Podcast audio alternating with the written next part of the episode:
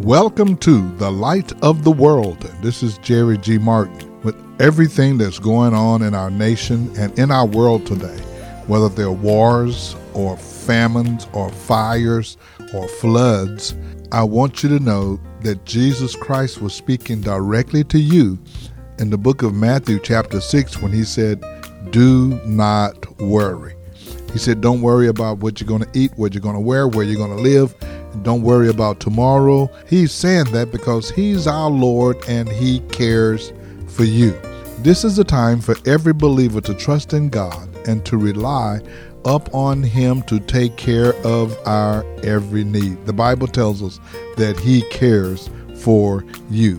I want you to join us today as we will be bringing you these messages to tell you do not worry, God cares. Now, come and go with us as we walk in the light of God's Word. The Bible says that uh, if anyone is in Christ, he's a new creation. You've not been remodeled, you've been made new. You didn't get an addition onto you. You are new. Old things have passed away, and behold, all things are new. How many glad to be in the house of the Lord one more time?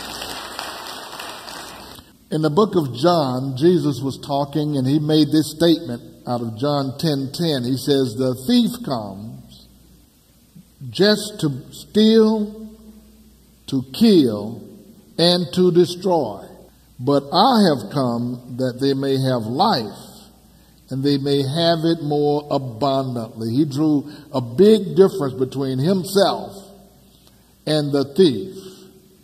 There is a difference between light and darkness. There's a difference between righteousness and unrighteousness. There's a difference between godliness and ungodliness. There's a difference between evil and good. And we have to draw the distinction that Jesus Christ draw, drew, uh, even more today than ever because things are getting so mixed up that people think what is right is wrong and what is wrong is right.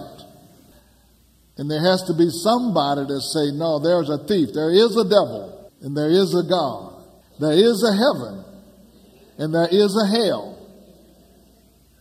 And Jesus said, there's a thief and he comes to kill, to steal, and to destroy. But he came that we may have an abundant life. And that abundant life begins at the point of our salvation. He wants us to live a full life with the purpose that He has given us so we can accomplish something while we're in this world and then have a place to go to live eternally with Him afterwards. One of Jesus' first sermons was in the book of Matthew, beginning at chapter 5. We call it the Sermon on the Mount. But we've been looking precisely at chapter 6. And he was careful to address three areas of concern in chapter 6, beginning with uh, prayer, then he went to fasting, and then he went to giving. And, but he called those your acts of righteousness. He began chapter 6 and verse 1. He says, Now your acts of righteousness. And then he, be, he ends chapter 6 talking about righteousness again. He say, Seek first the kingdom of God and his righteousness, and all these things will be added to you. So there are benefits in living a godly, righteous life. There are benefits of living a godly, righteous life. And what I'm noticing about the church, and I mentioned this to a group of guys I was speaking to the other night, uh, when we look at the Word of God and the Scriptures, we can know them, we've heard them, we've repeated them, sometimes we memorize them. But when it comes to crises and issues in our life, we act like we don't know them because we don't stand on it. I'm saying this is, this is when you need to apply that in your life. And Jesus is going to talk about that today in terms of how to live the abundant life. And he's going to say, listen, if you know me, you got something nobody else have. Those that don't know me don't have this. And we can sing all we want to about how great God is. But if we don't have faith in Him when we have a crisis, it doesn't mean anything. In chapter 6, Jesus also talks about worry and anxiety. We're going to look at that a little bit closer. He talked about prayer, fasting, worry, anxiety. He talked about priorities. He talked about investing. He talked about giving. All of it was a lesson on how to position ourselves to receive the things that He has in store for us. He has things in store for us, the abundant life. And if you are not walking in it, it's not His fault. If you're still struggling, it's not his fault. And when I say struggling, I don't mean just because you're not super wealthy. If you're still uh, anxious and still worried and still living on the edge and can't hardly make it, have no joy, no peace, that's not his fault. He already said, My peace I give to you, not as the world gives. So I learned early on as a believer and as a pastor that we just need to believe that what God said he'll do, that's what he'll do. And then trust him for it when we need to trust him for it. And we had that understanding when we started off as a church and we just began with no members but our family. And we were wondering how we going to do what God wanted us to do. We don't have anybody. We have no members. We have no bank account. We have no money in the church. What are we going to do? Are we going to start raising offerings soon as we have our first service? Okay, we want everybody to line up and give me $20. There was nobody but Jasmine, Jessica, and Jared. and Jackie, Jasmine was four. She didn't have $20. But I said to the Lord, How are we going to do this? And God says, I already have it laid out. Just trust it and do what the word says. So we put some principles in, and I mentioned it last week, the week before, and I'm mentioning it again because it's vital to who we are as a congregation and how God has blessed us. We said, number one, we'll never ever beg you to give to God. We're not going to pressure you. We're not going to beg you to give any money to God. That's not biblical. We're not going to sell food products and other things. We're not having bake sales and chicken dinners and fish dinners and barbecue plates to raise money for God.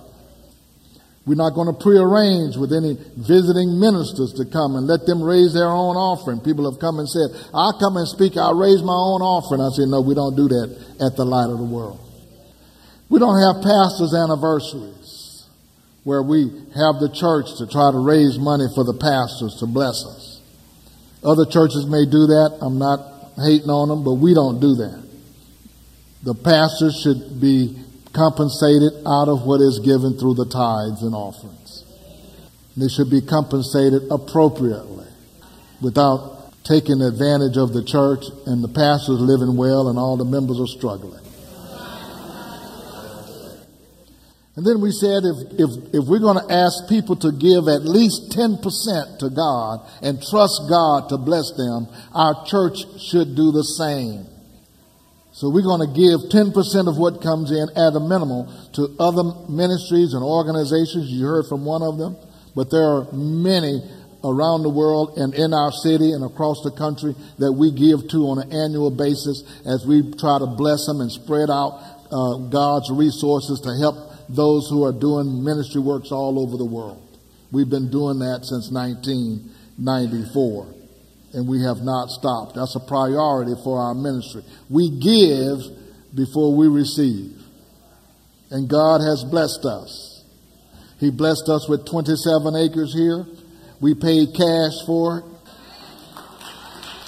He blessed us with a building over there. We put $500,000 of our own money in it, then borrowed a million and a half on a 20 year note, paid it off in six years. We didn't sell one chicken dinner to pay it off, no potato pies. Then we built this building. We entered in in 2016. Uh, we put a, we had a million dollars saved up by then, and we put it in this project. And then we borrowed almost another four million dollars in 2016, and we're down to 1.6 million dollars that we have left. And we should be finished with that. If we stay on the same trajectory, we should be finished in four years. God's blessings and favor is on this congregation. And you've not been pressured to give one cent but God's blessing is on our generosity. As we bless others, He keep blessing you, and we bless the church, and we keep doing it over and over again. I like that. I don't like financial pressure, and I don't like us having to be in any financial bind. And for uh, the years since 1994, we've not had one month that we've had a financial shortfall that we've had to come and say, Church, we really need to get some money because we got to pay for this and that. We haven't done that. We don't have to raise money for repairs and maintenance and all of that. We don't come and say, Well, we need some money, we got to go buy this and that. We manage God's money properly. I know we run the risk of being criticized when we talk about money in church. People said, All the church wants is my money. But that's not all the church wants. That's all Mattress Mac want. He's not going to give you that mattress, that Tempur-Pedic. All Walmart want and Amazon want. All the car dealer want. They're not going to bless your babies. They're not going to come to your home and bless your house. They're not going to bless your business. They're not going to do your marriage or your funeral. But your pastors will. But today I want to talk about how God cares and how God provides.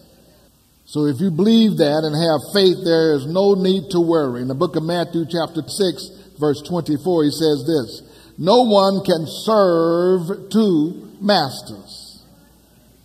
Either he will hate the one and love the other, or he will be devoted to the one and despise the other. You cannot serve both God and money. He said, You can't do it. Remember, Jesus uh, always has that contrast. He said, The thief comes to steal, I come to give you an abundant life. He says, You can't serve two masters. You can't serve God and money. We're not supposed to serve money. We're not supposed to be running after it. Money is supposed to serve us. We're not supposed to serve it. And then he's, after he said that, he said, therefore, since I'm telling you, you cannot serve God and money, therefore I tell you, look at what he said, do not worry about your life. There are some of you sitting here right now, you are worried about your life. This is Jerry G. Martin, and thank you once again for joining us as we have brought the Word of God to you. And we are hopeful that your life has been enriched and that you have been encouraged. It is such a privilege to come to you no matter where you are. You may be in your home or your automobile or your place of business. If you would like to hear today's message again in its entirety, you can do so by going to our podcast at The Light of the World Daily with Jerry G. Martin. Again, that's The Light of the World Daily with Jerry G. Martin. You can also join us on our website at lowcf.org. Again, that's lowcf.org. And as always, I invite you to be our guest at the Light of the World. We meet each Sunday at 10 a.m. at 16161 Old Humble Road. If you're in Cedar, Kingwood, Summerwood, Fall Creek, North Houston, Northeast Houston, you're in our neighborhood. Come and be our guest. I want to remind you that the Beacon Christian Bookstore is located right here on our campus. Almost every Christian bookstore in our city has closed, but we have an inventory of Bibles, communion supplies, Sunday school books, offering envelopes, study materials, or whatever you might need call the Beacon at 281 441 2885. Again, that's 281 441 2885. Now, for the light of the world, this is Jerry G. Martin saying, May the Lord our God richly bless you, and we'll be with you again next time.